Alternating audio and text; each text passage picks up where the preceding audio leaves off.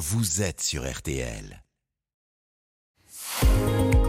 Ah ouais, les pourquoi de l'info, Florian Gazan. Alors on parle beaucoup de Mayotte en ce moment avec cette vaste opération pour lutter contre la criminalité et l'immigration clandestine. Et ce matin, vous allez nous expliquer pourquoi Mayotte est devenue française grâce à des chatouilles. Exactement, Jérôme. Mayotte, un 101e département français depuis 2011, aboutissement d'un long combat pour que Mayotte ne soit pas rattachée aux Comores et reste tricolore. Et pour cela, bah, il a fallu lutter.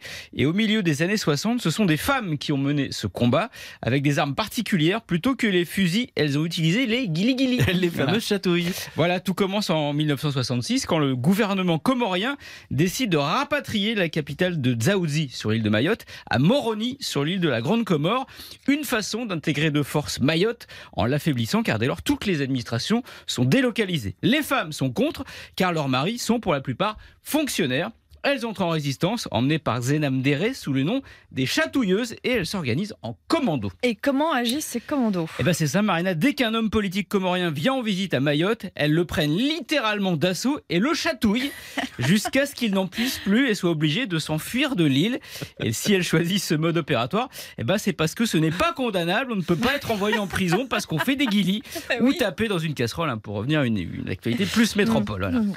Et elles font, euh, ne font que ça, que les, les chatouilleuses. Je m'en remets pas en fait. Oui, c'est bien, oui. Non, mais Ça on a l'image, on a l'image. On a l'image en Ah oui, fait. des, des, euh, des femmes qui, qui chatouillent les gars. non, ouais. ça, euh, ça suffit pour se faire entendre ou pas? Euh, non, elles font du bruit aussi, comme à Mayotte, pas mal de maisons ont des toits en tôle ondulée. Elles lancent des cailloux dessus toutes les nuits pour empêcher de dormir ceux qu'elles surnomment C'est les génial. serrer la main. En gros, les Mahorais, c'est le nom des habitants de Mayotte, favorables à l'indépendance et au rattachement avec les Comores. Et, et elles vont obtenir gain de cause. Bah, disons que grâce à elles, en tout cas, à leur action, le processus d'intégration définitive de Mayotte à la République française est lancé et ne s'arrêtera plus. Mais à quel prix? Une des chatouilleuses est tuée par la garde comorienne lors d'un affrontement en 1969 et d'autres condamnées à de la prison. Zenam Dere, leur chef, est morte en octobre 1999. Quelques mois plus tôt, elle avait été faite officier de la Légion d'honneur à titre posthume, une reconnaissance pour ce petit bout de femme qui aimait la France alors qu'elle ne parlait pas le moindre mot de français. Incroyable. Merci Mm. beaucoup, Florian. Merci à tous les trois. Et William Galibert, euh, on vous retrouve dans 20 minutes pour votre édito. On va se pencher sur le cas Elisabeth Borne au lendemain Ah. de la présentation de sa nouvelle feuille de route. Le cas Elisabeth Borne. Très bien. À tout à l'heure, 6h54 sur RTL. RTL.